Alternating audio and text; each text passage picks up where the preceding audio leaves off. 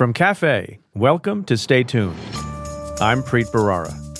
So, the real question here this is not going to happen from the executive branch. Constraining the president will happen in one of two ways electing a president who feels that the United States should be more constrained, and then a Congress that's going to stand up and exercise its constitutional responsibilities. Both of those things are easier said than done. That's Jack Goldsmith. He's an expert in national security law, a professor at Harvard Law School, and a co founder of the Lawfare blog, one of the leading legal resources out there today. Goldsmith is also a prolific author. While his previous books have touched on the power of the president, his new book, In Hoffa's Shadow, is about his personal connection to one of the greatest unsolved mysteries of the 20th century. We get into all of that, plus Goldsmith's analysis of the legality of Qasem Soleimani's targeted killing, his tenure at the helm of the Office of Legal Counsel in the Bush administration, and the state of the law as it stands today. That's coming up. Stay tuned.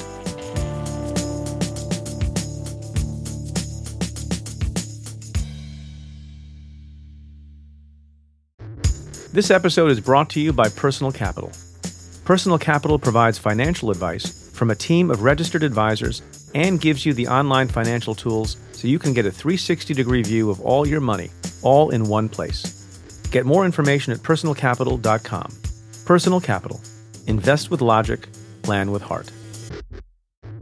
It's hard not to feel bombarded by an endless stream of bad news, but have hope. Check out the podcast Future Hindsight you can listen to host Mila Atmos interview activists and experts in justice, democracy, and equality. Each week, you'll discover why these citizen changemakers have hope and passion, as well as gain insight on what we can do to bolster our civic life. Listen now at futurehindsight.com or wherever you enjoy podcasts.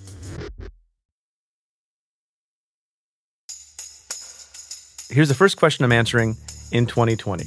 Comes from Twitter user Mrs. Frith, who asks at Preet Bharara, will this madness ever end? My answer is no.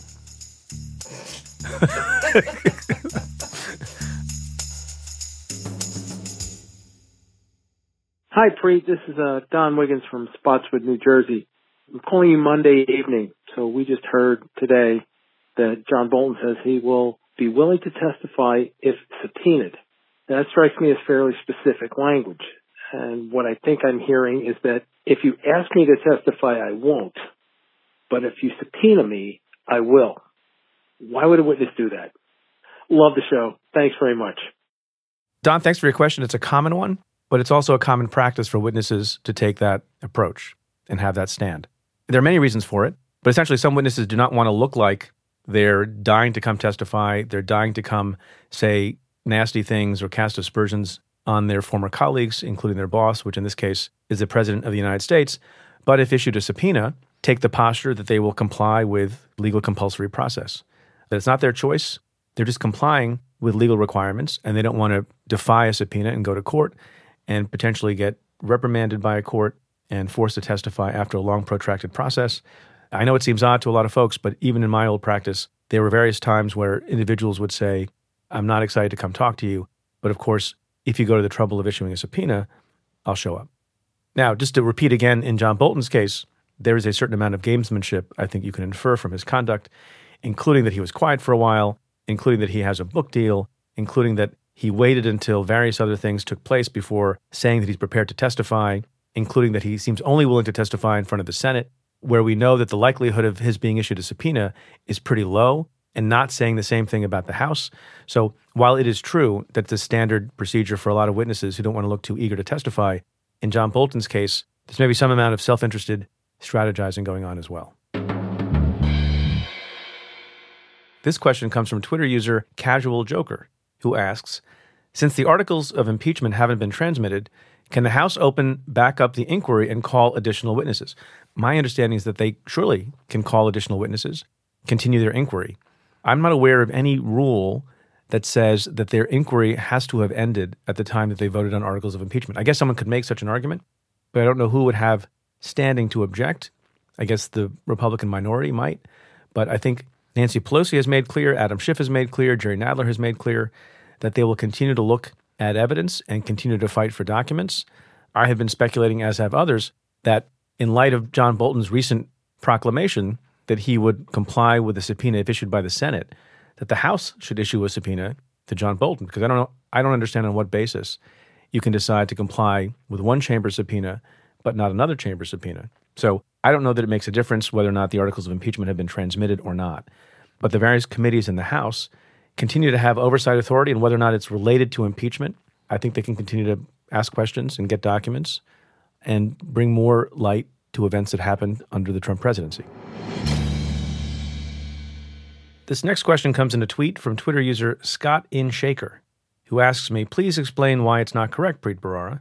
I'm neither an attorney nor a constitutional scholar. I'd love to hear you expound on this. And what he's referring to is my tweet saying not correct, responding to Senator Marco Rubio's tweet, in which he said, The testimony and evidence considered in the Senate impeachment trial should be the same testimony and evidence the House relied upon.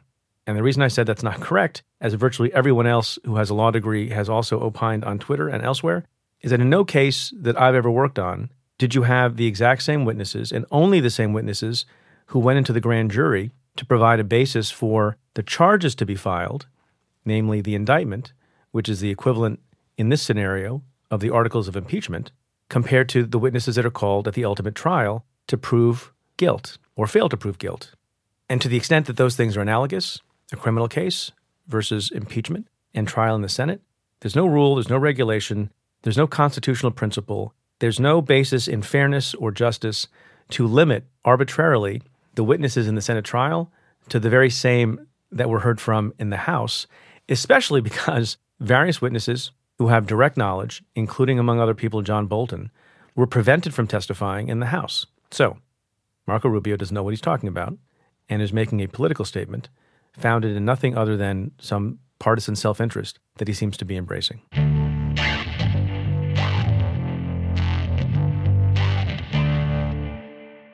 This question comes from Twitter user Terry Post, who asks, at Preet Bharara, what are your thoughts on a possible six month sentence for Michael Flynn? So you'll recall, Michael Flynn was the first national security advisor to President Trump, was charged with a crime, namely lying to the FBI, uh, and has been awaiting sentencing for a long time. The last time he was awaiting sentencing was in December of 2018, so it's been more than a year. In the middle of that hearing, the judge decided to adjourn that hearing for various reasons, which we don't have to rehash here.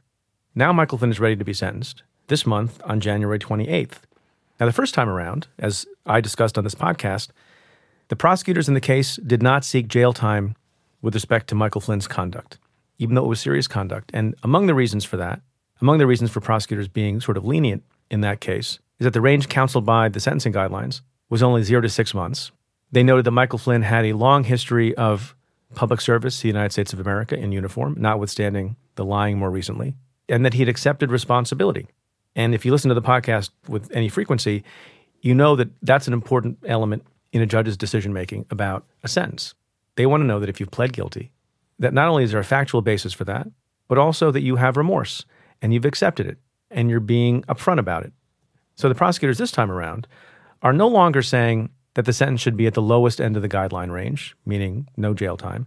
They are now saying that he should be sentenced, Michael Flynn should be sentenced up to six months. So possibly up to the maximum end of the guidelines range. They are not specifically saying it should be six months, but they are explicitly saying that they're withdrawing their prior recommendation of no jail time.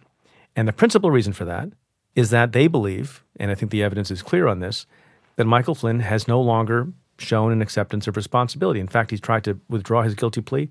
He tried to blame other people. As the prosecutors wrote in their submission to the court, quote, far from accepting the consequences of his unlawful actions, he has sought to blame almost every other person and entity involved in his case, including his former counsel.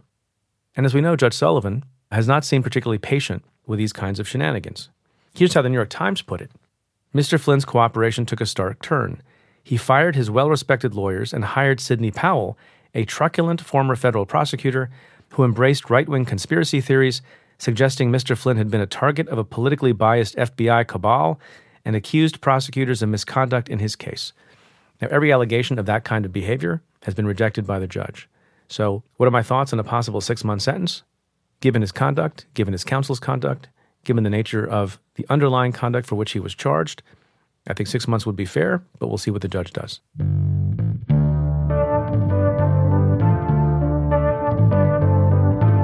Stay tuned. There's more coming up right after this.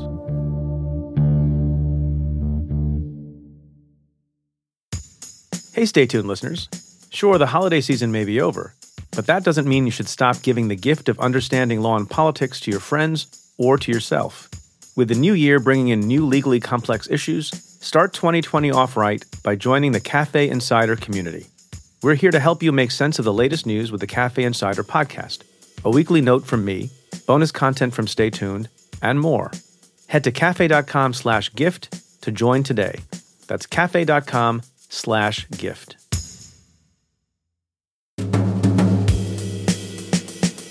My guest this week is Jack Goldsmith.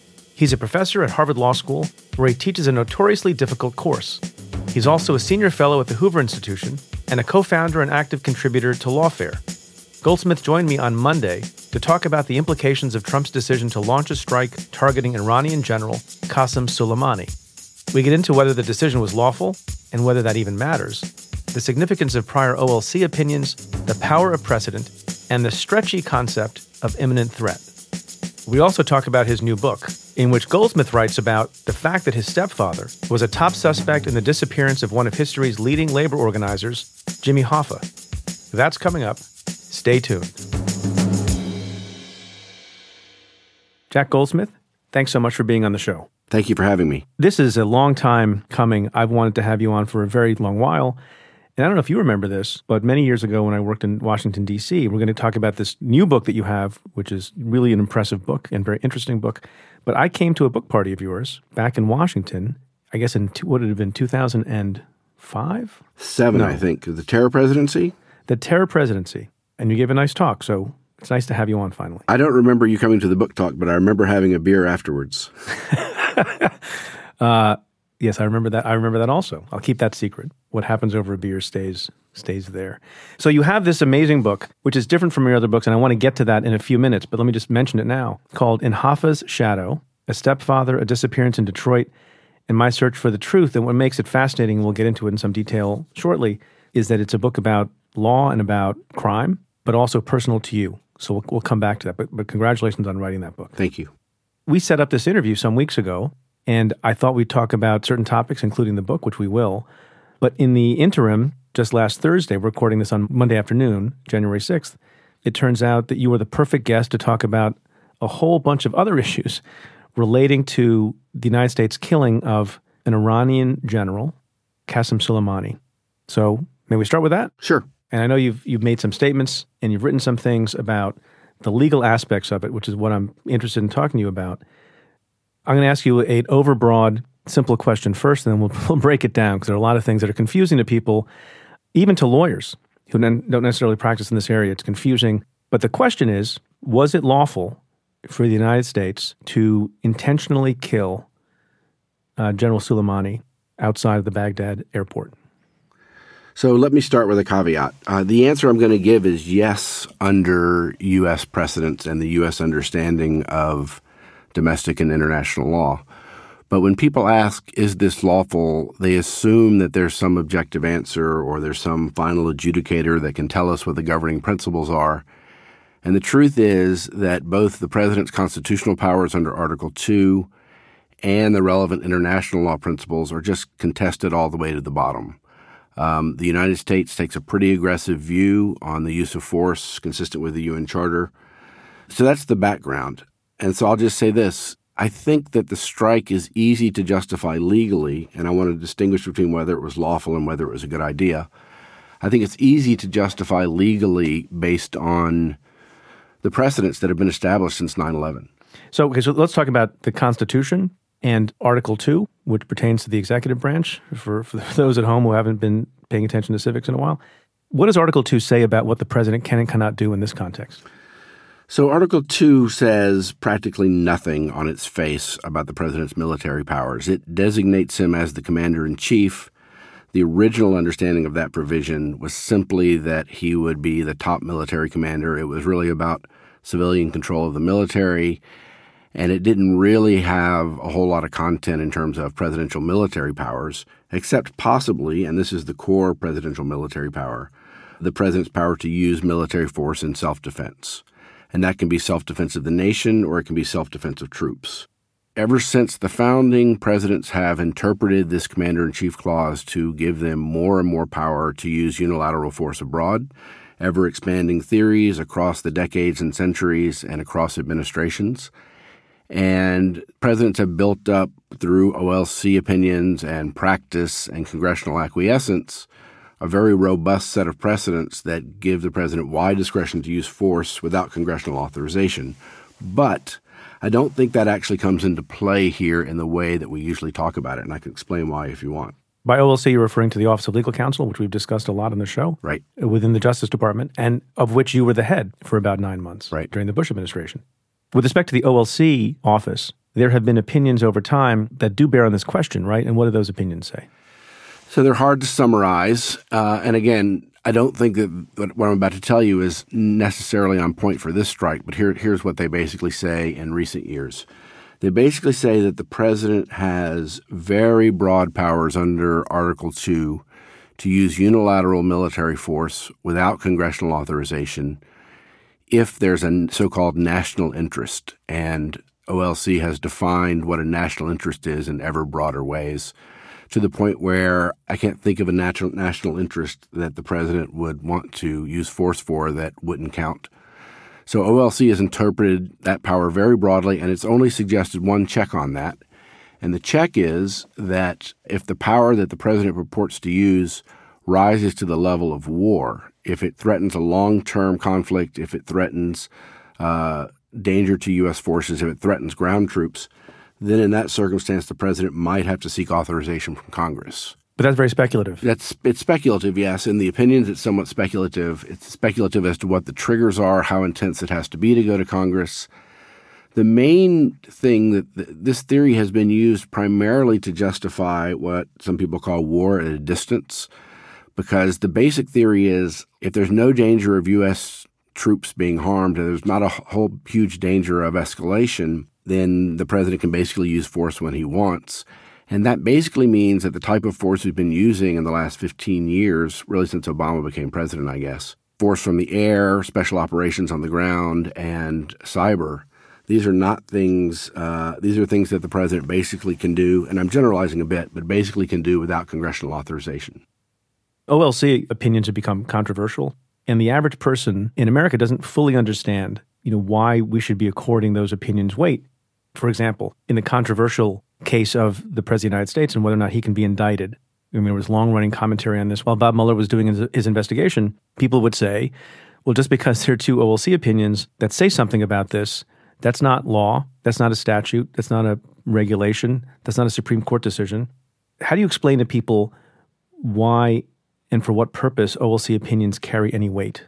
Yes, so it's a very fair question and a very fair concern, and I think there's a straightforward answer.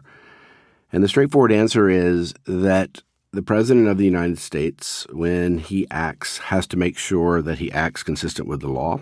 And that means that the executive branch, and that means not just the President, but all executive branch actors, and that means they need to figure out what the law is. And so much of the law that's relevant to executive branch practice, there's no Supreme Court jurisprudence on. So there's no Supreme Court jurisprudence on the question of whether the president can be indicted.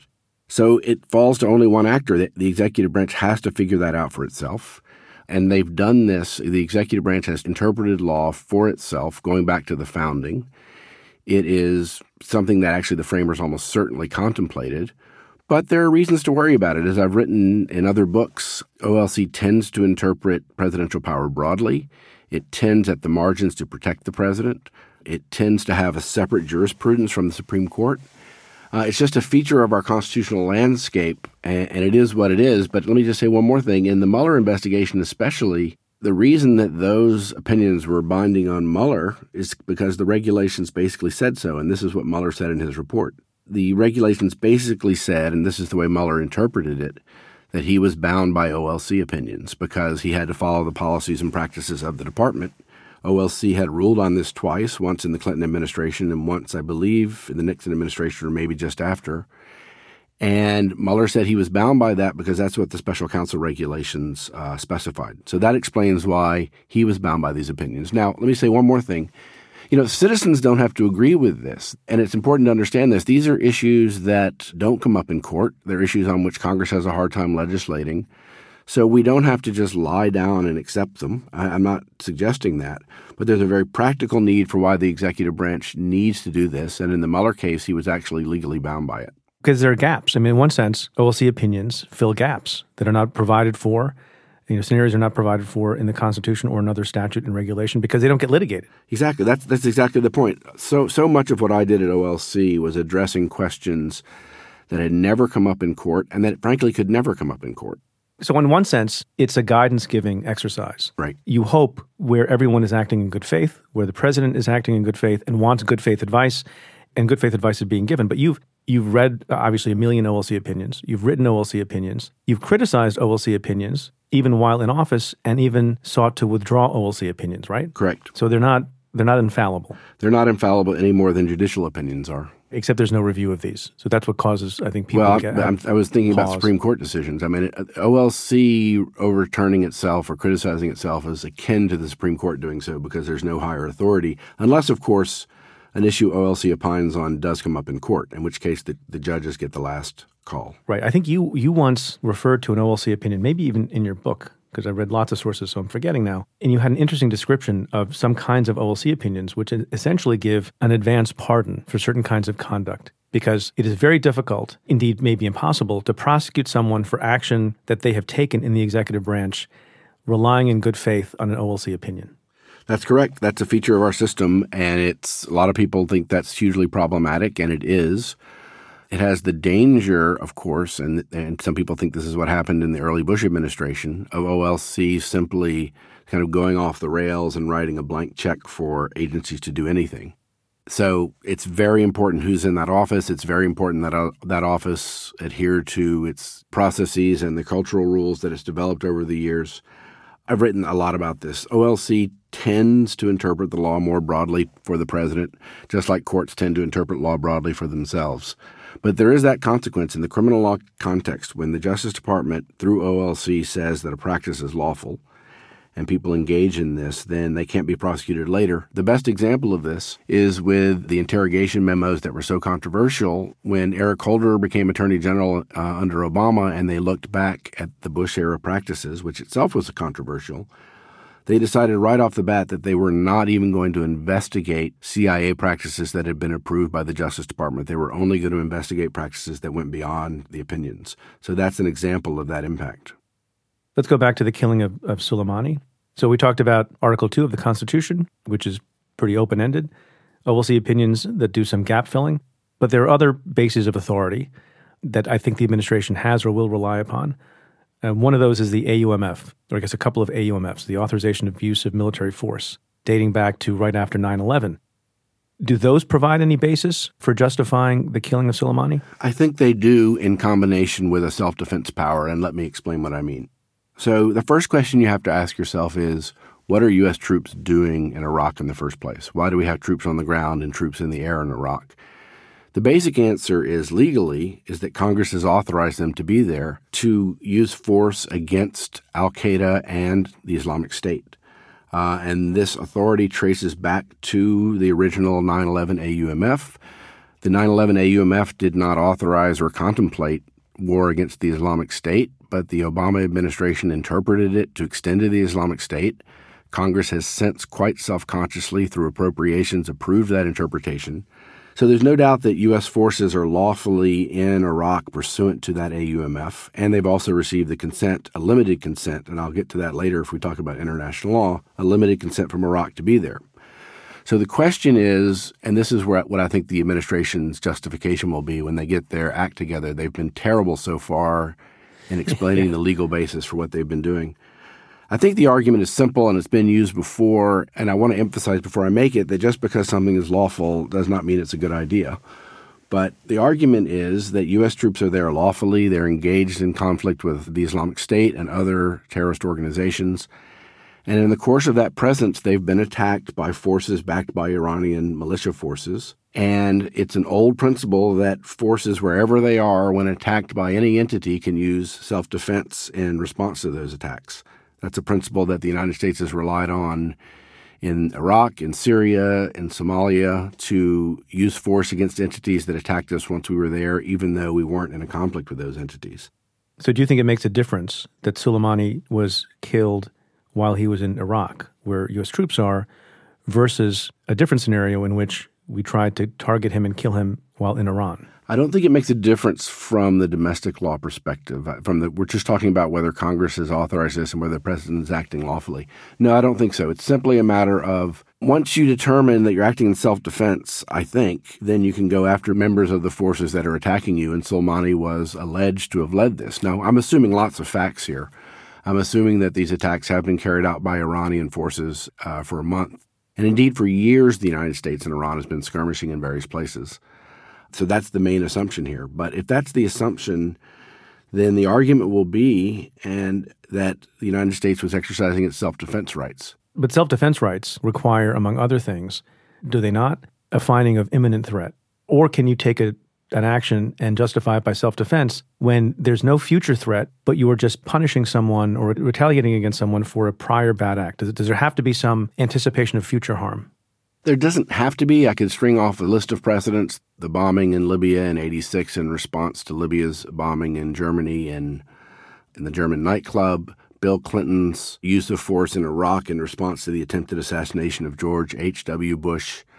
When there is an attack and you don't need as much of a of an of a, an imminence predicate if there's a pattern of attacks, which has happened in Iran. And moreover, the United States has interpreted imminence to be a very broad and stretchy concept. Again, going yeah, back. You called it stretchy, yes. Yeah. And it basically, the test as articulated by the Obama administration most, most clearly is a multi factor test that takes into account a whole bunch of things. But one of the things it includes is has there been a pattern of attacks before? And the idea is if there has been a pattern of attacks, then you can act in self defense even without evidence of something specific that's coming in the near term. So let me put this another way. Imminence in the law, at least as interpreted by the United States, does not mean what our ordinary concept of imminence is. When the United States, for example, I think it was in 2014, used force against an obscure terrorist group in Syria, the Khorasan group, they claimed that, that there was an imminent threat and when they defended this, they said, well, there was planning and we didn't want to get them to get to execution and we weren't sure if it was going to happen in weeks or months or even six months. So we have a very stretchy conception of imminence.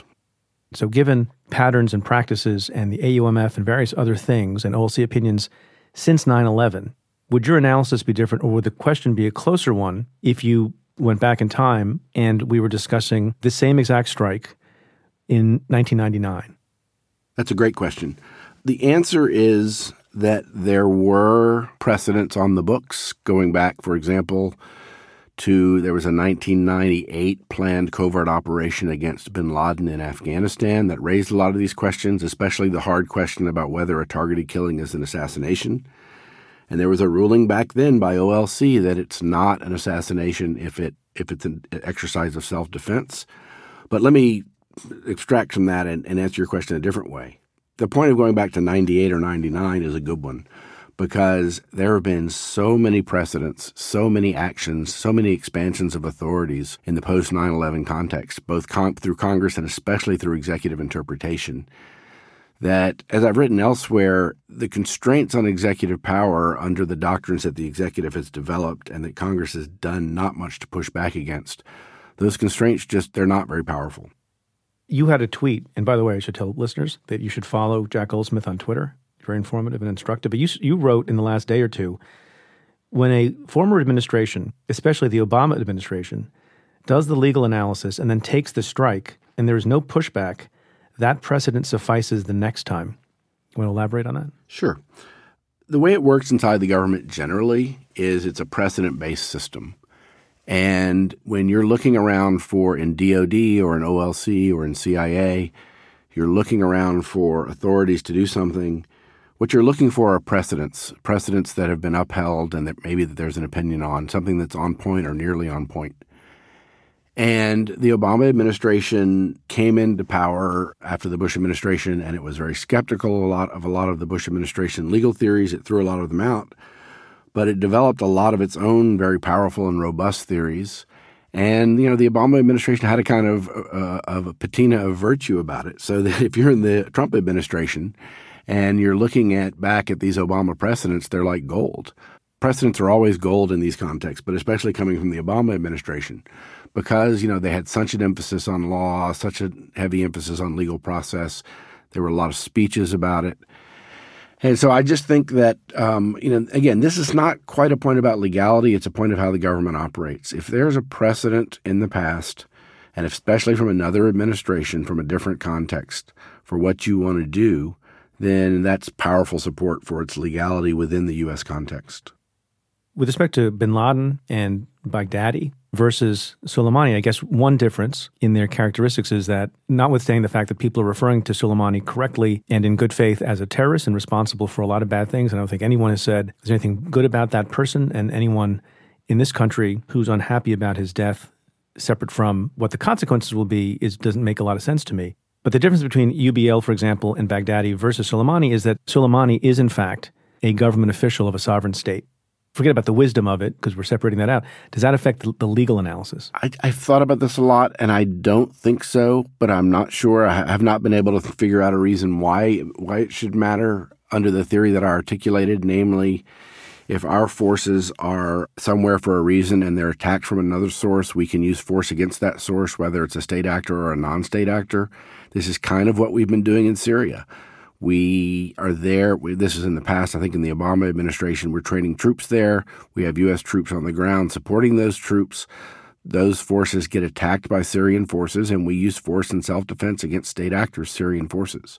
Does that mean then, by that logic, can Donald Trump at any moment decide to launch a strike against the supreme leader of Iran? I mean, I think on the same logic, the answer is yes. Um, and you know that's that, that, disastrous. That's, that's, no, I understand. Su- I, am not saying, I, I, understand. I understand. Just to be clear, again, you said it a few times, but we should say it once more, one more time. There's lots of things that are lawful or that you can make a legal argument for, but would be you know a bad idea, perhaps maybe even a catastrophic idea to do. But as a, just as a matter of, of legal reasoning, you think we could launch a strike against the supreme leader? I run it, yes, but I want to really emphasize the distinction I've made twice now. I'm talking about U.S. understandings of the law yes. and U.S. precedents. And really, what we're seeing now, what we're seeing with Donald Trump using force here in a very different and much higher stakes context than the past president did, certainly Obama did, is something that a lot of people warned about under Obama. They when they were developing these precedents about targeted killing and these understandings about self defense and unwilling and unable and using force to protect forces that were in another country when they're attacked by a third party. All these principles and precedents that were developed, a lot of people warned in the hands of a president who is less scrupulous can uh, lead to disaster. And, you know, I've been waiting and waiting for Donald Trump for his impetuousness to extend to uh, the commander in chief's discretion to use military force. And he's got a lot of running room given the U.S. precedents that have developed for the last 12, 15 years. I don't think that's a good thing. The expansion of these precedents have been worrisome to me for especially the domestic law precedents. But you know, that's where we are, and there's plenty of U.S. law to support what he's doing.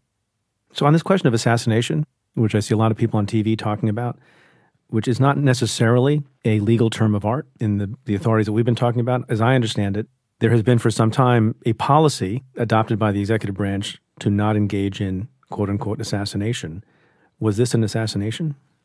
Not on the executive branch's understanding. That policy goes back to the 70s and the Church Committee and the CIA's assassination adventures in the 60s and 50s.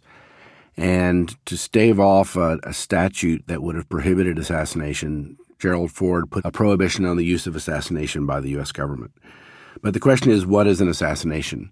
Yeah, I mean, what does that what does that prevent? It's not clear to me what that prevents. Yeah, so I think again, there's no sacrosanct or, or settled definition. I think the core idea is that you don't kill leaders of other countries for political reasons, and in peacetime, and that builds up to the exception that I'm about to tell you about, and it derives.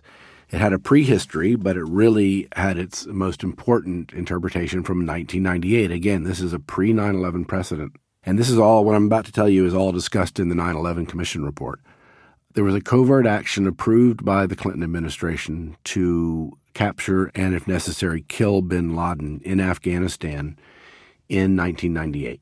And their lawyers struggled with the question whether that would be an assassination just to go in there and kill this guy. And the lawyers concluded in a memorandum that OLC was involved in, it may have written it, I'm not sure. The lawyers concluded that if you're acting in self defense, then you're not committing an assassination. It's not political, it's military. Whether that's right or wrong, that's been the U.S. understanding for many decades now. It sort of seems quaint now, you know, 18 years on from 9 11, that bin Laden, even at that point, three years before 9 11, had engaged in terrorism, had caused suffering and loss of human life, that that was a real legal debate. It's kind of odd. It, right? it was, but it was a uh, the 9/11 Commission uh, spends a couple of pages on the hand wringing that that uh, went over that that issue. Again, as as Bobby Chesney pointed out to me in a tweet yesterday, it actually goes back to the 1980s and some interpretations in the CIA in the 1980s that made that same legal move. But that's the definition that's been given to assassination. I mean, I'm just wondering also on the broad legal theory that you've sketched out if the United States has some intelligence based reason to believe that some state that may, may be hostile to the United States is on the verge of developing nuclear weapons, then everything's fair game with respect to the leaders of that country? I mean, it would depend upon the imminence of the threat, but you're pushing me into a bunch of scary. You're pushing me into a bunch of scary hypotheticals, and I'm quite happy to go there. Don't but, you do this in class? Yes, I do, and I'm quite happy to say that, based on again on the practices and precedents established in the last 20 years, and even going back further, it, it would really depend on what the nature of the threat was and what the nature of the buildup was. But there's an OLC precedent written in 2002 in the George W. Bush administration that it was not withdrawn by either the Bush administration or the Obama administration that basically justifies the use of force in Iraq without congressional authorization, consistent with international law, in the face of the threat of development of weapons of mass destruction. So we've already crossed that Rubicon in terms of OLC opinions. A lot of people think that's a bad opinion. It's not the most rigorous OLC opinion ever written.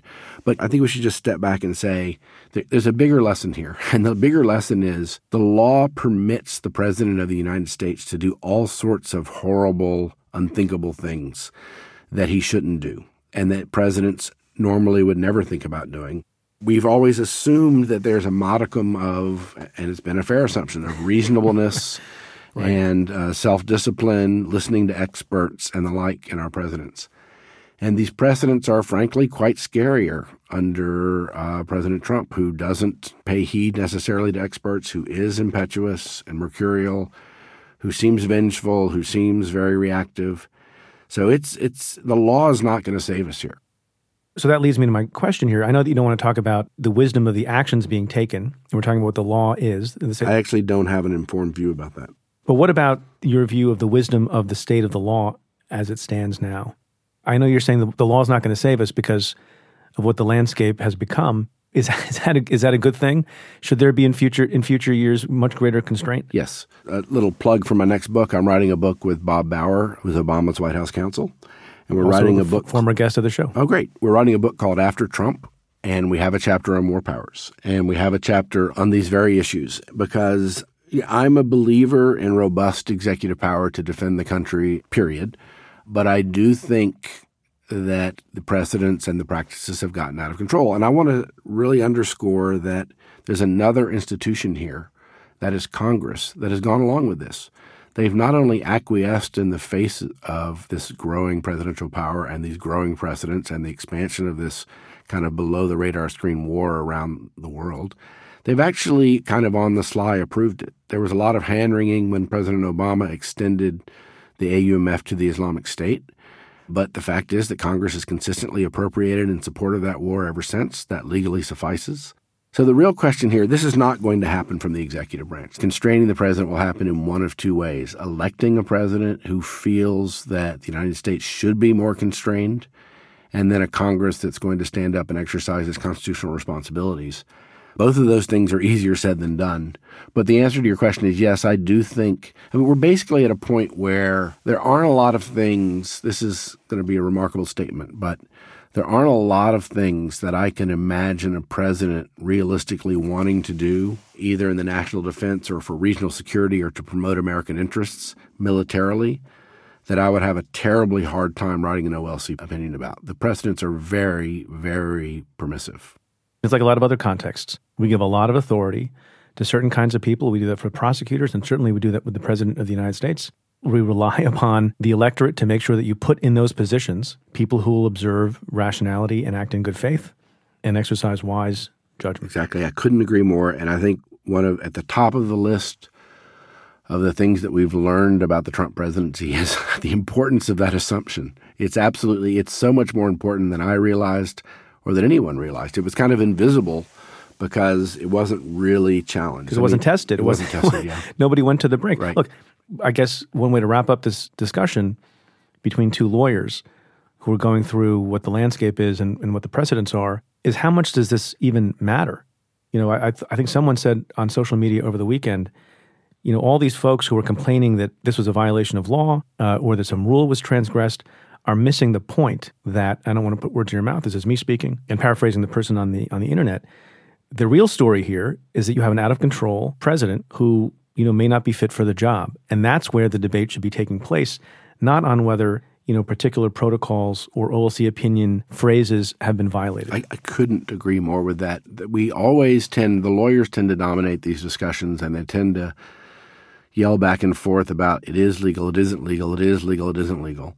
And that's just practically irrelevant to what's actually happening and what the real danger is. And I have to say, with regard to Trump, of all the things, of all the norms he's broken and all the institutions he's attacked, this is the most worrisome thing he's done. I mean, using force here in a, in a seemingly impetuous way, uh, at least as the early news reports suggest, his follow up threats to commit war crimes against uh, Iran, his follow up threats against Iraq. These are all things that technically fall within the discretion of the commander in chief, but they're outlandish things that no commander in chief should be doing.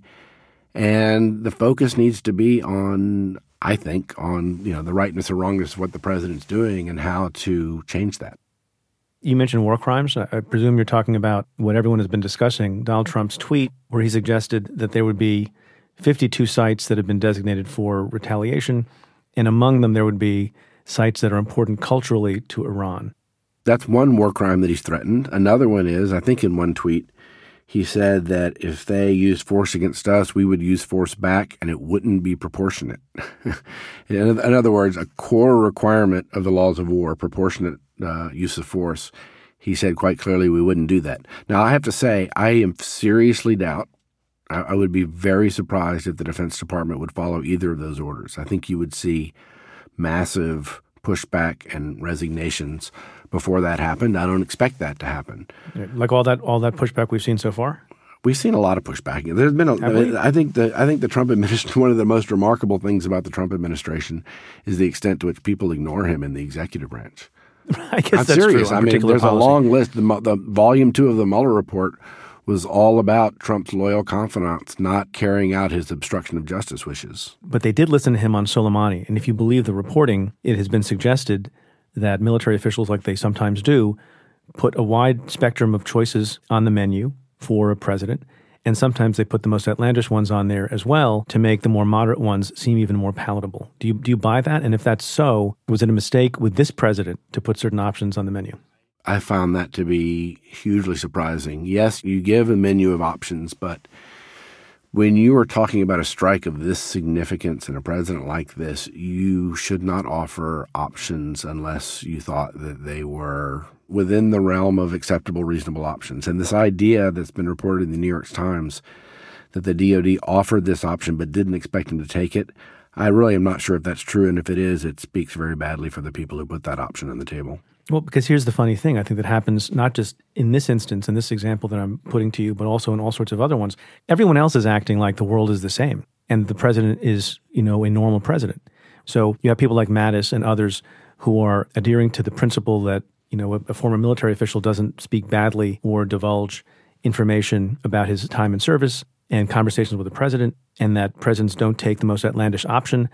And maybe a lot of the people around the president who are in government haven't adjusted their behavior, they're still adhering to norms when they have a president who does not. And so maybe the folks around the president need to change more radically. Is that fair? Maybe. I mean, I, I don't even know how to begin to understand working in the Trump administration, especially in the White House. I mean, I think you've seen two sets of reactions. Clearly, some people, and you've seen stories like this coming out of the White House, and books have been written about this, about the extent to which his subordinates, and we've, there are a million examples, his subordinates in the White House and in the agencies have just ignored him or deflected his requests and the like. On the other hand, you see people who are, uh, you know, seeking to curry his favor and who are carrying out his wishes. And that's what you're supposed to do in a traditional administration. And it's a tough call if you're working for a president and you stay in office and you don't resign what your job is. Are you supposed to listen to him and carry out his wishes? Are you supposed to try to deflect them in, in, in the name of some higher good? That has dangerous consequences as well. Can we talk about the War Powers Act for a minute? Sure. So I, I believe it's your view, as the view of a lot of folks, even if you didn't like the strike on Soleimani, that it did not implicate the War Powers Act. Well, it correct. Well, I mean, impl- I'm not sure what you mean by implicate. Um, well, do you believe that the president was required to go to Congress before and seek its approval? No, absolutely not under the War Powers Resolution. No, right. The War Powers Resolution.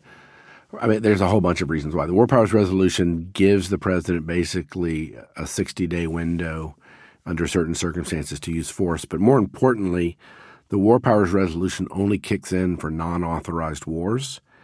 And this war, I, think that the ultimate justification for this is going to be that this was a self defensive action and an authorized war. Now, there was a War Powers Resolution report. I haven't seen it yet, but there's nothing in the War Powers Resolution that prevented this strike, no. And what about going forward? It, suppose that things, notwithstanding the, the rhetoric of de escalation, there doesn't seem to be much de escalating, that there's another strike tomorrow. I mean, a few days later, Iran retaliates, and then we do another strike, and we send more troops in. Are, are, can we end up in a more traditional war footing without having to go to Congress? So it's not clear. There are OLC precedents that say that if a war is escalating, then you have to get congressional authorization. Now, it's not clear the extent to which that principle applies if the war is escalating in self defense. But the answer, the, again, let's not focus too much on the law. The answer is the president should definitely go to Congress. And, you know, there are precedents for doing it in the both Gulf Wars, President Bush's, both of whom claim they didn't need to go to Congress, did go to Congress. Again, the OLC opinions are a little bit all over the map on this question, but I will say this the circumstance in which there's the best, most powerful argument that the president has to go to Congress to get approval is if it turns into a hot war with lots of threatened losses of life, ground forces, threats to the nation, and the like. The higher the temperature, the higher the stakes, the greater the argument to get Congress's authorization. People keep talking about what the law requires. and mean, forget the prudential aspects of this. In the same way that people have been complaining that Donald Trump didn't let all of the Gang of Eight know about this strike, and somebody said, well, we didn't have to tell Senator Schumer or, or Nancy Pelosi or other people forgetting that it's in the interests of the president, it's in the interests of the executive branch to go to Congress and to inform Congress of things. Why? To get their buy in and to get their approval because you're going and taking action as a nation.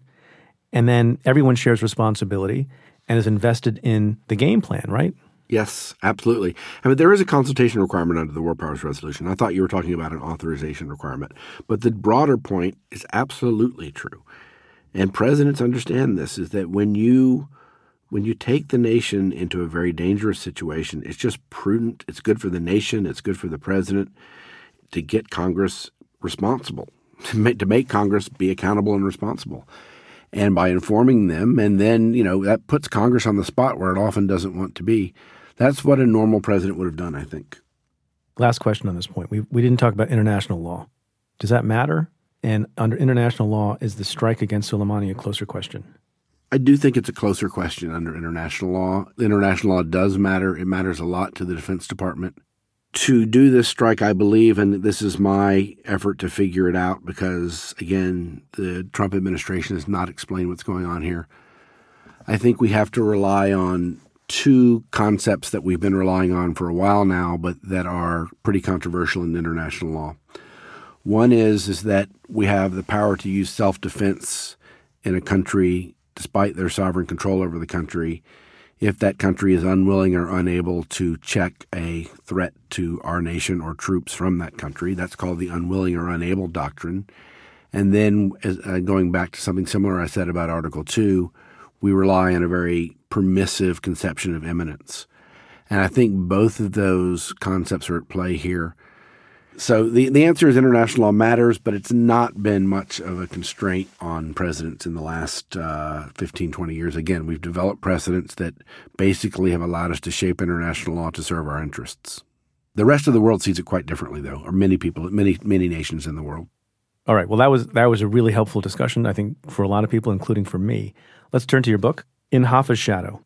So, you know, I've known you for a long time. Um, we're not in close contact, but I think fair to say that a lot of folks may not appreciate until this book came out your association with the Jimmy Hoffa case. Not you personally, but through a relative. So let's take first, first steps first. Remind folks, some of whom are young, who Jimmy Hoffa was. So, Jimmy Hoffa was the leader of the Teamsters Union, truckers, warehouse workers, and others, which was the largest union in the nation, almost a couple of million people in the 50s and 60s. He was the leader of that union at a time when unions were consequential, powerful forces in the country.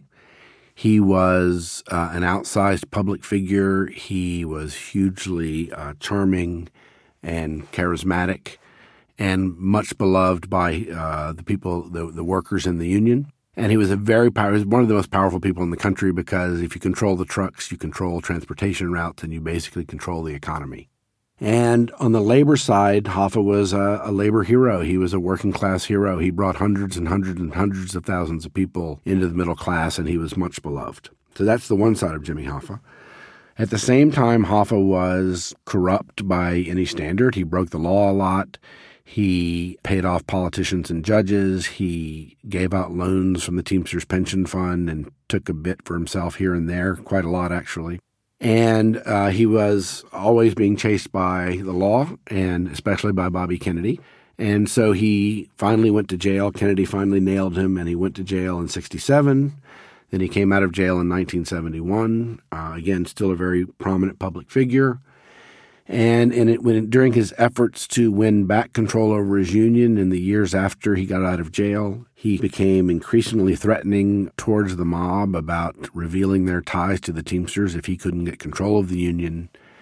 And then, very famously and very mysteriously, on the afternoon of July 30th, 1975, he was in a parking lot outside a suburban Detroit restaurant waiting for a meeting with a few mobsters and he disappeared and nobody knows what happened to him. You you can read a lot of books and see a lot of movies, but I can tell you based on my research and talking to a lot of FBI agents, there's not a single shred of evidence about what happened to him that day, direct evidence.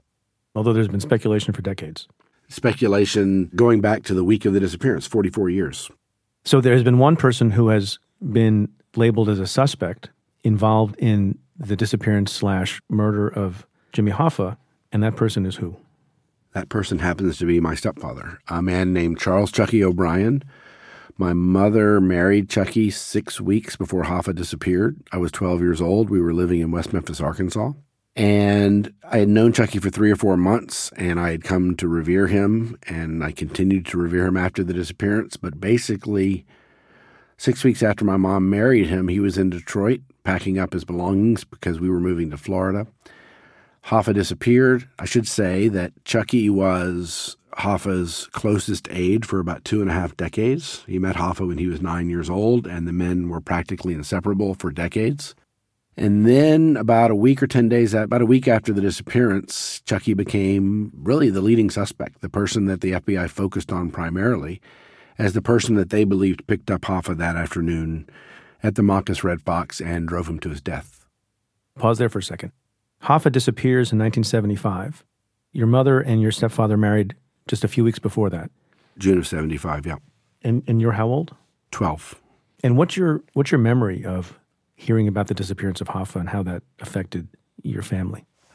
well, it was um, so. I first I was actually uh, fishing on a lake in Arkansas and came home, and my grandmother said, that I just heard on the news that Hoffa disappeared. That was the first time I'd ever heard Hoffa's name mentioned.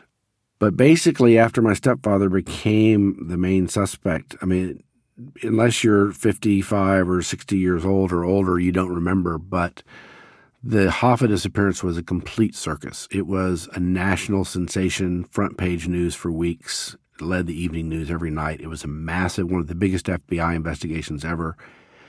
And all of this a lot of it centered on my stepfather. So there was, it was, our lives turned into basically a circus uh, because of the pressures of the investigation, because of all the reporters, um, things like that. It was, it was wild and not very pleasant.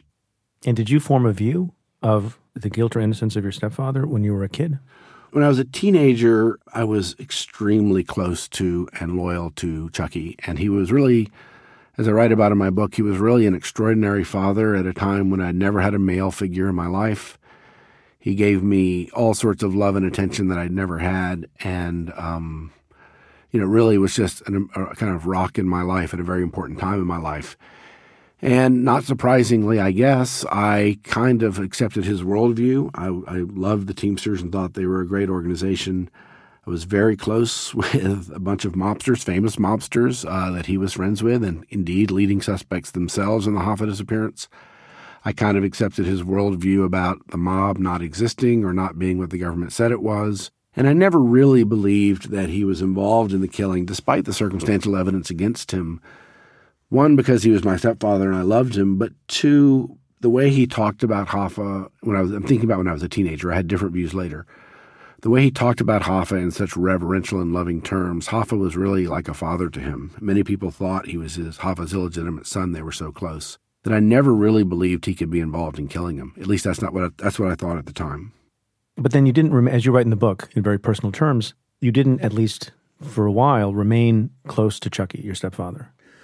Not only did I not remain close to him, I basically cut him out of my life for about twenty years. Why is that? So what I just described was my attitude towards Chucky in high school. Uh, I went to college, and in college, I started to see Chucky in a different light. I started to basically, I started reading some books about the Hoffa disappearance and thinking about it. It turned out the mafia did exist. It turned out that my uncles Tony Giacalone and Tony Provenzano were famously violent gangsters. It turned out that my stepfather had a criminal past that I wasn't fully aware of for a whole bunch of reasons, I became worried about that association. I also became, and what I'm about to tell you, I'm not proud of, but it's true. I kind of became embarrassed by Chucky. I used to revel in his union identity and his kind of malapropisms, and I, I just loved the way he was. And he's a he's a genuine, and he's an American original. But when he came to college, he kind of embarrassed me with my professors, and Anyway, for a whole bunch of reasons, I grew distant from him, and I basically decided, for career reasons, that it would be terrible to have an association with him, and I basically broke with him when I was in law school and didn't speak to him for 20 years. Did you have a conversation with him, or did you just sort of did you ghost him, as the young kids say? I it it happened over time. The first indication was the week after I graduated from college. My name was Jack O'Brien at the time because he adopted me when I was 13. I was Jack O'Brien in college. And the first move in the direction I just described was the week after college to change my name back to Jack Goldsmith, which is the name I was born with. And I wrote Chucky a Father's Day card in June of, I guess it would have been 1984, basically telling him that I was, I told him on the phone, but explaining to him that I was going to change my name Hope he didn't take it the wrong way. I still loved him. He was still a great father and the like. But it was devastating to him. And he wrote me back a devastating 10 page letter, which I reproduced in the book, explaining just how much it had hurt him. And um, so that was the beginnings. And then over time, I just stopped talking to him, stopped answering the phone. And then I just kind of developed a, a policy of not talking to him. And I didn't, I didn't go visit my mom when he was there. I just basically cut him out of my life completely. You make a lot of, I think, heartfelt and and personal admissions, including referring to, I think, what you say is quote your own selfish careerism because you decided on a career in the law, uh, and then ultimately going to the Justice Department. And did that make you more concerned about the association for those reasons? Well, the association was something of a hurdle, as you can imagine.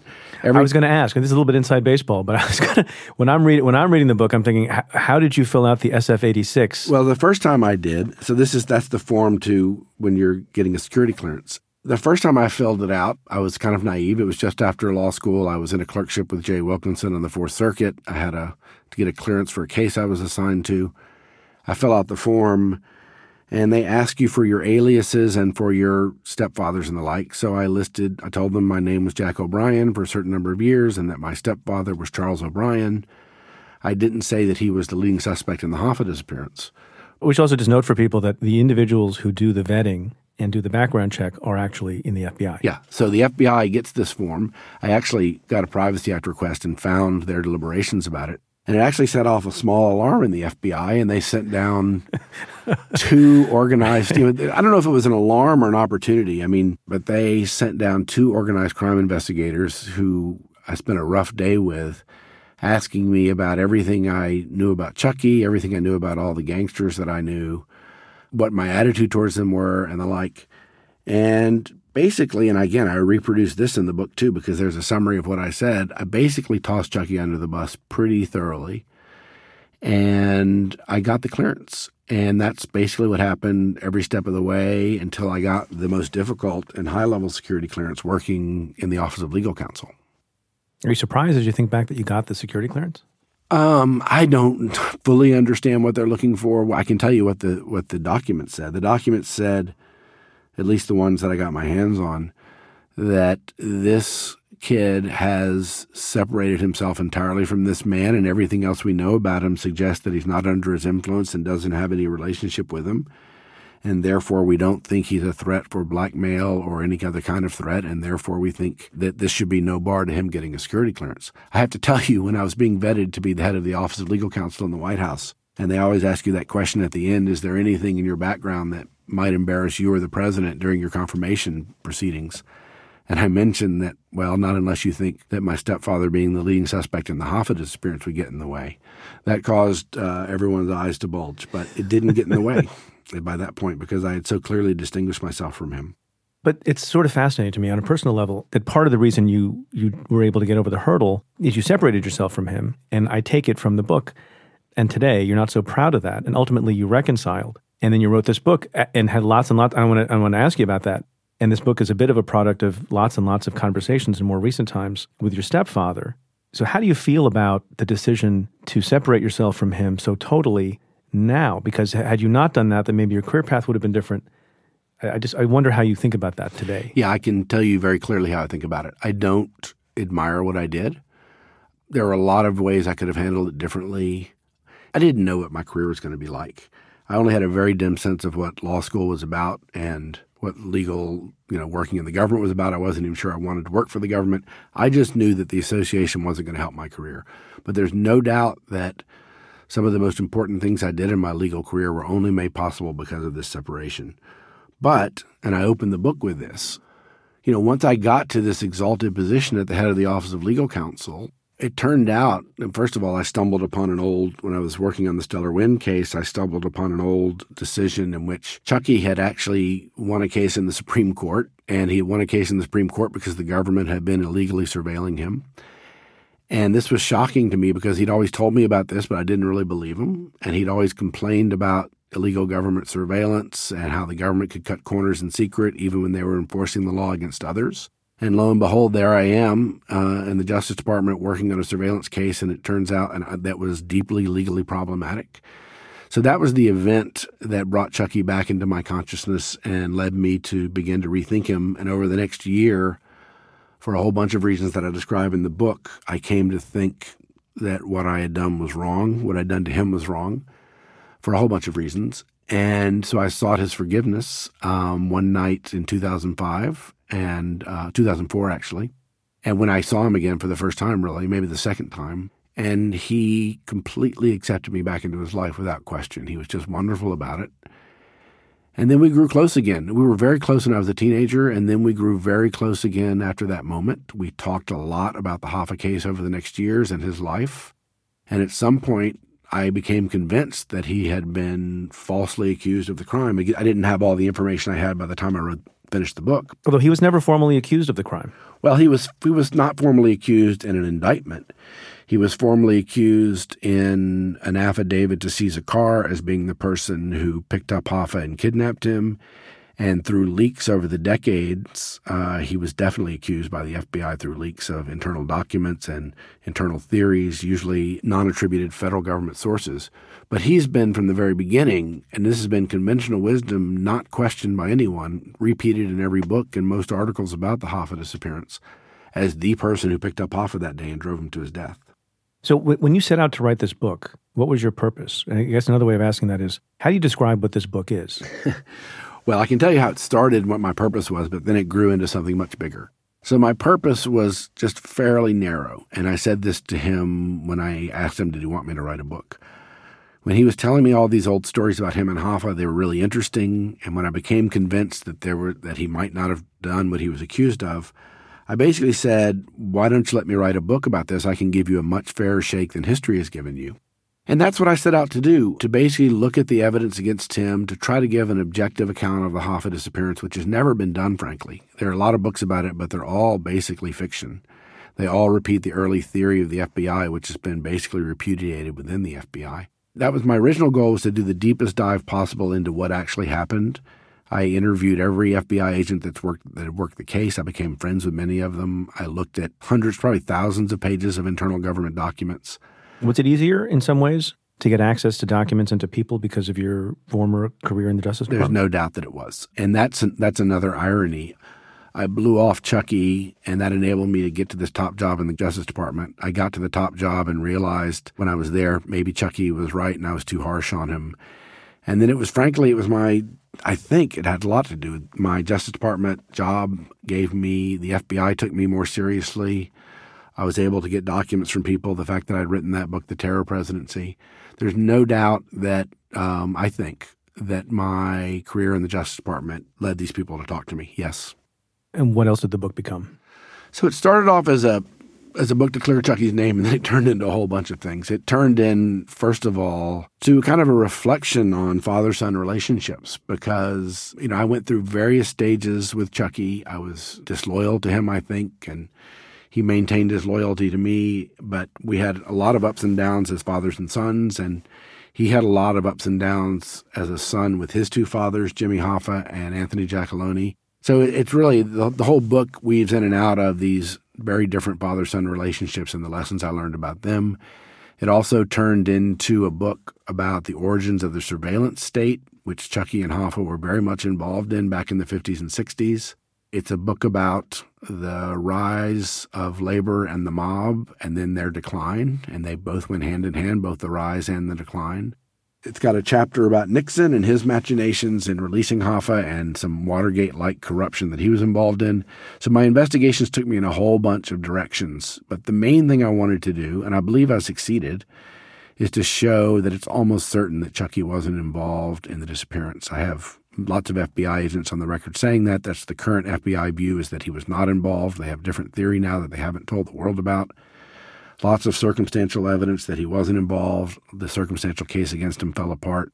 And so that the main thing I set out to do is what I think I achieved about as well as I could. But then as I say, these other things happened along the way. What did Chucky think of the book? he went through various stages of the book. But but um, by the end, so he he he doesn't understand the need for he, he sees books about Hoffa over the decades, and they for him, as far as con- he's concerned, they're all fictional. They're all just made up stuff because they say stuff that's not that he knows isn't true. And he sees people reading this and talking about it and treating it as true. So he doesn't understand my need as an author to be credible. And so he didn't understand why I had to tell the truth about him about certain things he didn't want me to tell about, or why I had to tell the truth about me about certain things I didn't want to tell about. So he was skeptical and not terribly pleased about that. But I have to say, since the book has come out, he has been enormously gratified and very thankful. He called me uh, a couple of days after the book was published, and he said he had been avoiding reading it, and he read the book. He said he'd read it three times, and he's not an emotional guy. He's a tough guy, and he was in tears, and he said to me he doesn't know how I did it, how I figured out all this stuff. He apologized for being so difficult with me because he deflected a lot of my questions. He had lots of commitments to Omerta that he tried to negotiate while talking to me. And by omerta, you mean the vow of silence. The vow of silence. And so there, he told me a whole bunch of things about organized crime and his relationship with people. And then there's some things he didn't tell me and didn't want to tell me. And this was a constant presence in our conversations, which is, again, a constant theme in the book. How much can he tell me? How much is he telling me the truth and the like? But in any event, he was basically enormously gratified by the book in a way that really, and that you asked what the book was about. That's all I wanted. I just wanted a lot of this was book was kind of me trying to make up for what I'd done to him for 20 years. It was my effort to, you know, do something for him to make up for what I had done to him that was bad. And when he at the end expressed in you know in, in, ways that are hard to describe how emotional and powerful it was, enormous thankfulness for it, it just made me very happy, and it's what the book was about. So I consider it a success just on that ground. Was this the hardest you've written? This is your fifth or your sixth? I don't know if it's my fifth or sixth book, something like that. And yes, it's by. You've, far- you've written so many, you can't keep. Well, count. I could count them if you wanted me. One, two, three, four. I think it's my fifth book. Was um, it the um, hardest one? Oh, by far. I mean, most of my other books took about a year to write because I knew what I was talking about. And this one took seven years to write because it's hard to exaggerate how much misinformation and falsehood surrounds the Hoffa disappearance. And I had to wade through all these documents. I talked to Chucky for many, many hundreds of hours about everything I could think of. I interviewed everybody that was involved. I had to learn about the history of the mob and the history of labor, history of the surveillance state, which I didn't know all about there's just a whole bunch of learning that went into the book and a lot of research and then a lot of time trying to figure out the truth. And then on top of that trying to write a story it's a complicated story and trying to make it accessible that all took some time. It's page turning which you don't often expect from a law professor. Thank you. Has, has anything about the process of researching and writing this book changed the way you think about teaching? It changes the way i think not about teaching but about um, it's furthered my belief that about writing, and namely, I've become, for a whole bunch of reasons, increasingly of the view that writing, especially about technical legal issues and hard issues, should be more accessible. Lawyers tend to write in turgid prose. They tend not to tell stories. They tend not to appreciate the power of stories. They tend not to think enough about audience understanding. It definitely changed. It furthered my belief about what type of writing is good writing.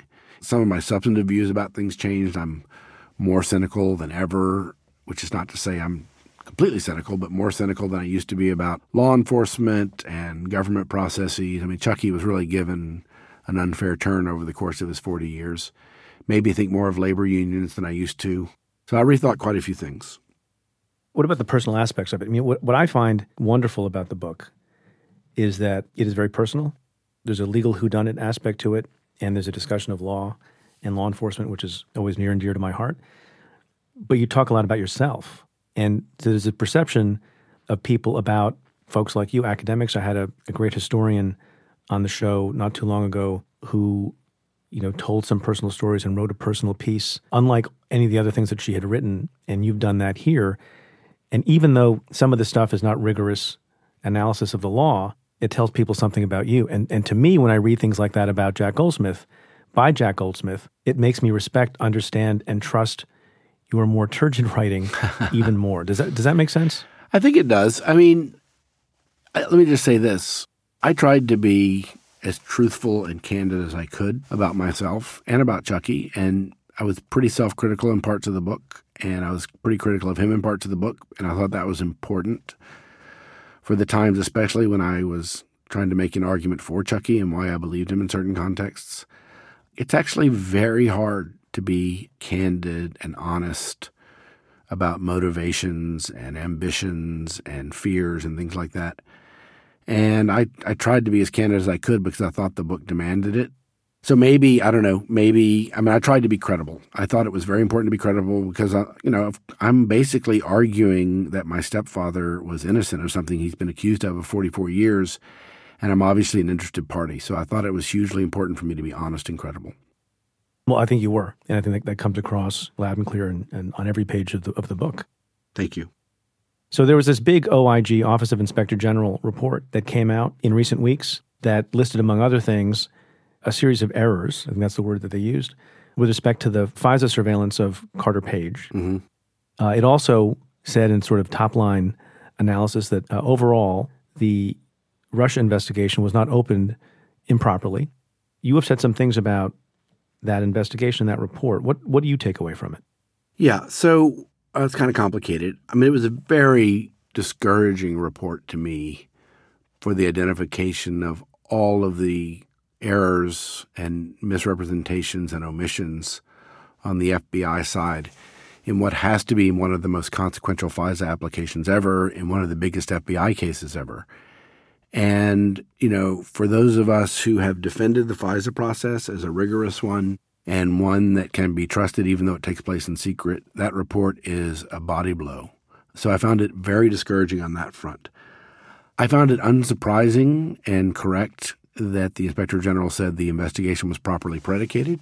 I don't understand why Attorney General Barr and John Durham, who's investigating the origins of of the Trump investigation for Barr, I don't understand why they think it wasn't properly predicated. I actually think that's a very important qualifier. I think there's more to come. But let me just widen the scope a little bit. I think, you know, the Inspector General Michael Horowitz has had four reports now related to four long reports and detailed reports, mostly focusing on the FBI related to the Hillary Clinton investigation in 2016, the Trump campaign investigation, and some openings of the investigation in 2017, the Comey leaks and the like.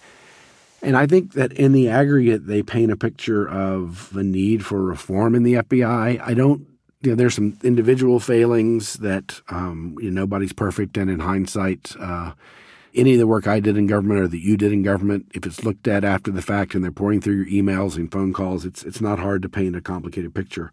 The main thing that's very important is we need a much better system for investigating campaigns and politicians and because the FBI was basically operating with very, very little guidance in this in these respects. A lot of the mistakes they made, or what looked like mistakes in retrospect, were from a lack of uh, of guidance. And so I think, and this is a, a chapter in my book with Bob, there's a real need to rethink not just some aspects of FISA, and we're going to see what Horowitz finds when he does an audit to see if these failures were typical or unusual but really the whole process of opening investigations against uh, politicians and campaigns and how they should be conducted and what the process should be and what the standards should be.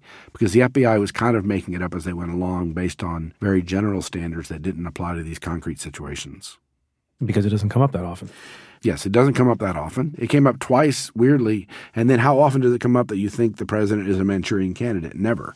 So I don't blame them for that. I mean, I, I think it was actually probably mistake is too strong a word, but I think it's very fraught to open up a counterintelligence investigation on the president, as they did, based on the view that he was not serving the national interest of the United States, because he defines the national interest. But on the other hand, you know, from the perspective of where the FBI was sitting, it looked like they didn't say this, but it seems to me it looked like that they, given all the evidence that was coming in, that they had a Manchurian possible Manchurian candidate or something like that in his campaign. So it's never come up before, actually. And I'm afraid going forward that we need to think about these and related issues a lot more carefully and give the FBI a lot better guidance. The problem is, and you point this out in some of your writing, that on the one hand, you want to give people guidance and you want to make sure that they're reaching the proper thresholds for opening an investigation and proceeding with various tools that law enforcement agents get, whether it requires going to court or otherwise. But at the same time, you don't want corrupt politicians to be able to get away with it. Correct. And you don't want to cause law enforcement officials to have undue risk aversion and figure, you know what, it's not worth my time. All that's going to happen is I'm going to get in trouble, even though there's a good faith basis to believe that this politician, maybe all the way up to the president or the nominee of a party, has engaged in criminal activity. How do you, how do you balance those concerns? Because they're both real. Yeah, it's a, it's a great question. There's no general answer, and this is a common problem in government. In trying to come up with accountability mechanisms and guidance mechanisms that don't unduly, unduly chill investigations. So I will only say that the FBI needs more guidance than no guidance, which is basically what it was operating under. You know, special investigative matters get higher procedural treatment up the ladder of the FBI, but that's basically all the guidance that was given in these cases. For me, there's an important evil here to be avoided, and that is the kind of the Hoover, the J. Edgar Hoover syndrome, the the worry that the FBI is using its extraordinary powers of investigation and surveillance for political ends. That has to be guarded against both in reality, which I actually worry about less than appearance. And it seems to me in a democracy that is a very serious problem that should have a high priority of being avoided. So that's the reason why I think we need to think about more elaborate procedures and more elaborate standards, fully realizing that it runs the risk of not being able to investigate and pursue at the margins people that maybe should be pursued. I just think that right now the balance is out of whack and it needs to go in the other direction a little bit, if that makes sense. Do you have any concern that by adding hoops or other threshold requirements, that it makes it easier for some future bad actor, bad political appointee to stop an investigation? Yes, I do. I do worry about that very, very much. Um, Bob Bauer and I wrote an essay in the Atlantic. There are all sorts of possible mechanisms for guarding against this. So when there are just risks in every direction, and it's a question of, of balancing them. And every potential reform has downsides and can be weaponized. And I really don't want to deny that. I mean, there are ways to deal with these problems. You can have reporting not just to a senior Justice Department official, but to a senior career official. You can have reporting to Congress. Those run risks in various directions. I mean, it's a complicated process that has a lot of balancing, but I just think where we've been in the last three or four years cannot be the right place to be. It's just the controversies that have come up that go to the heart of our democracy and the FBI's role in investigating politics. It's just been a disaster. And I'm, again, I'm not blaming that on any individual. I just think systemically it hasn't worked. And there has to be reform, and it may come at the cost of these other things, and we have to figure out how to deal with those costs. But I do think there are ways to mitigate these risks. So I want to go back to the uh, Office of Legal Counsel that you headed for nine months. And we made reference to it at the beginning of the, of the conversation. Probably the opinion that the American public had never heard of before, two opinions, I guess, that the American public had never heard of before, and now probably sit in their minds as the two most controversial things ever to come out of that office are the conclusions that a sitting president of the United States cannot be indicted. And that was binding on Bob Mueller, which is, you know, a, a point of some contention and controversy. To anticipate, maybe this is a subject of one of the chapters in the book you're writing with Bob Bauer for after Trump. My recollection is that the first OLC opinion on that point came after Nixon, and the second one came after Clinton. Do we need to have, and is it appropriate to have, another opinion and a review of the body of law within the OLC after Trump? So, actually, I, I don't want to speak for Bob, but I think he and I actually have different views about this. I think that for very practical reasons, those opinions are probably correct. Uh, I can get into it if you want, but the basic idea is that it's very hard for the president who controls law enforcement for the country under the Constitution to effectively indict himself. And that's what you're talking about. And I think that the president can control that indictment if he wanted to exercise his executive powers. And there is, of course, another remedy, which is impeachment. I don't think there's, let me just say, I don't think there's a crystal clear, obvious answer from the Constitution about this question. But your question was, should we rethink it? I think invariably it's going to be rethought, especially if a Democrat wins the election. Several candidates have already said that they're basically going to order it to be rethought. And I think one said that they were going to order it to be reversed. I think that's actually a bad model for how OLC should, should operate. We can't rely on law enforcement to deal with every problem of the presidency. And it's just it's just uh, mechanically very, very hard to see how you indict and prosecute a president while he's in office. And again, there's another mechanism for that, and it's called impeachment. But okay to investigate a president while in office. I think it is. We've had many investigations of presidents while in office, yes. And that, and again, this raises complications too. There are no easy answers here because the situation Mueller was in is I think there might be criminal wrongdoing here. I can't indict the president. So basically, he you know collects the evidence and uh, leaves it for another day. Although Barr made the determination that there were no prosecutable crimes. So again, we're talking about design of constitutions and design of accountability systems frankly, there's never a perfect solution. It's always a question of mitigating risks at the margins. Look, I think that the, the, the OLC opinion will be rethought eventually. Whether it will be reversed, I don't know. It depends on who the president is. It depends on who the head of OLC is. But I actually think those opinions, I mean, Randy Moss, who's an extraordinary legal mind, head of the Office of Legal Counsel, now a federal district court judge, he was the one that wrote the opinion in the Clinton administration. He was not a, a lackey for Bill Clinton his opinion is very powerful and it's uh, also very candid about the weaknesses and the arguments and the reasons for it. So it wouldn't be my view that we should rethink that, but I think it will be rethought. Jack Goldsmith, you've been very generous with your time. I really appreciate. I could go on for another couple of hours. Thank you, Preet. It was a really, it was a good conversation. I appreciate it. The conversation continues for members of the Cafe Insider community. To hear the Stay Tuned bonus with Jack Goldsmith, and get the exclusive weekly Cafe Insider podcast and other exclusive content. Head to cafe.com slash insider. Right now, you can try a Cafe Insider membership free for two weeks at cafe.com slash insider.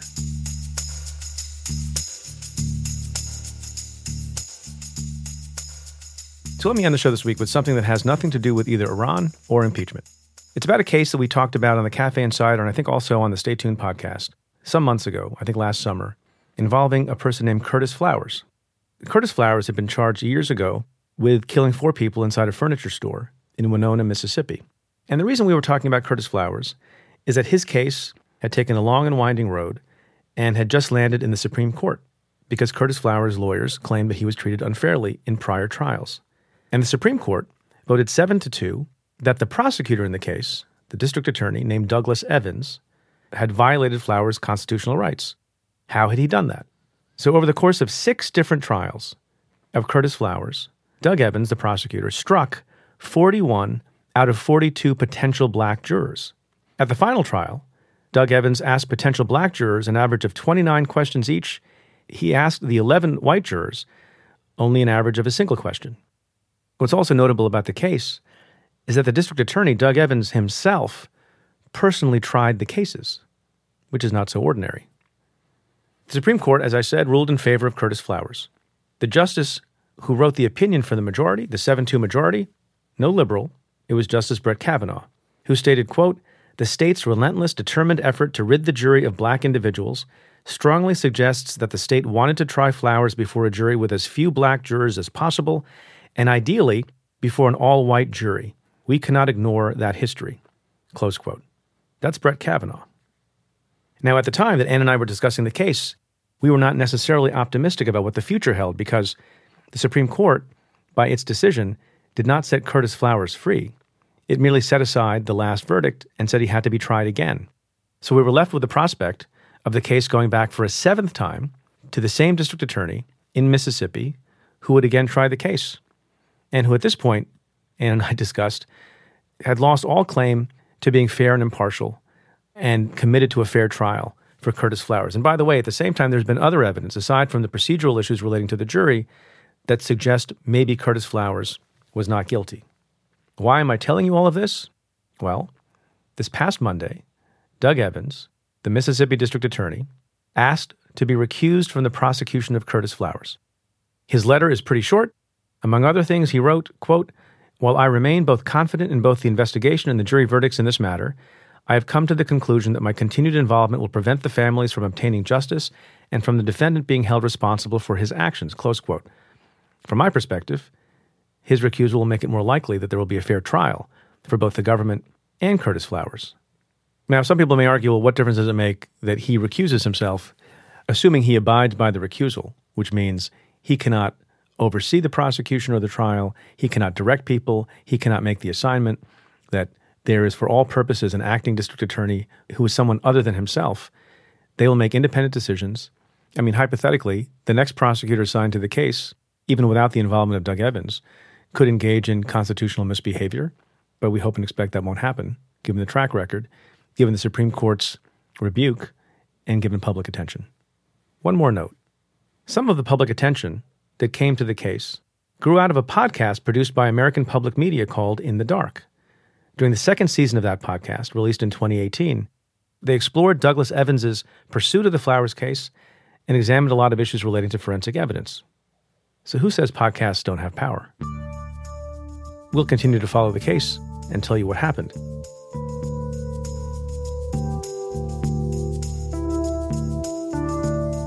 Well, that's it for this episode of Stay Tuned. Thanks again to my guest, Jack Goldsmith. If you like what we do, rate and review the show on Apple Podcasts or wherever you listen. Every positive review helps new listeners find the show. Send me your questions about news, politics, and justice. Tweet them to me at Preet Bharara with the hashtag AskPreet or you can call and leave me a message at 669 247 7338. That's 669 24 Preet. Or you can send an email to staytuned at cafe.com. The executive producer is Tamara Sepper. The senior audio producer is David Tatasciore. And the cafe team is Julia Doyle, Matthew Billy, David Kurlander, Calvin Lord, and Jeff Eisenman. Our music is by Andrew Dost. I'm Preet Bharara. Stay tuned.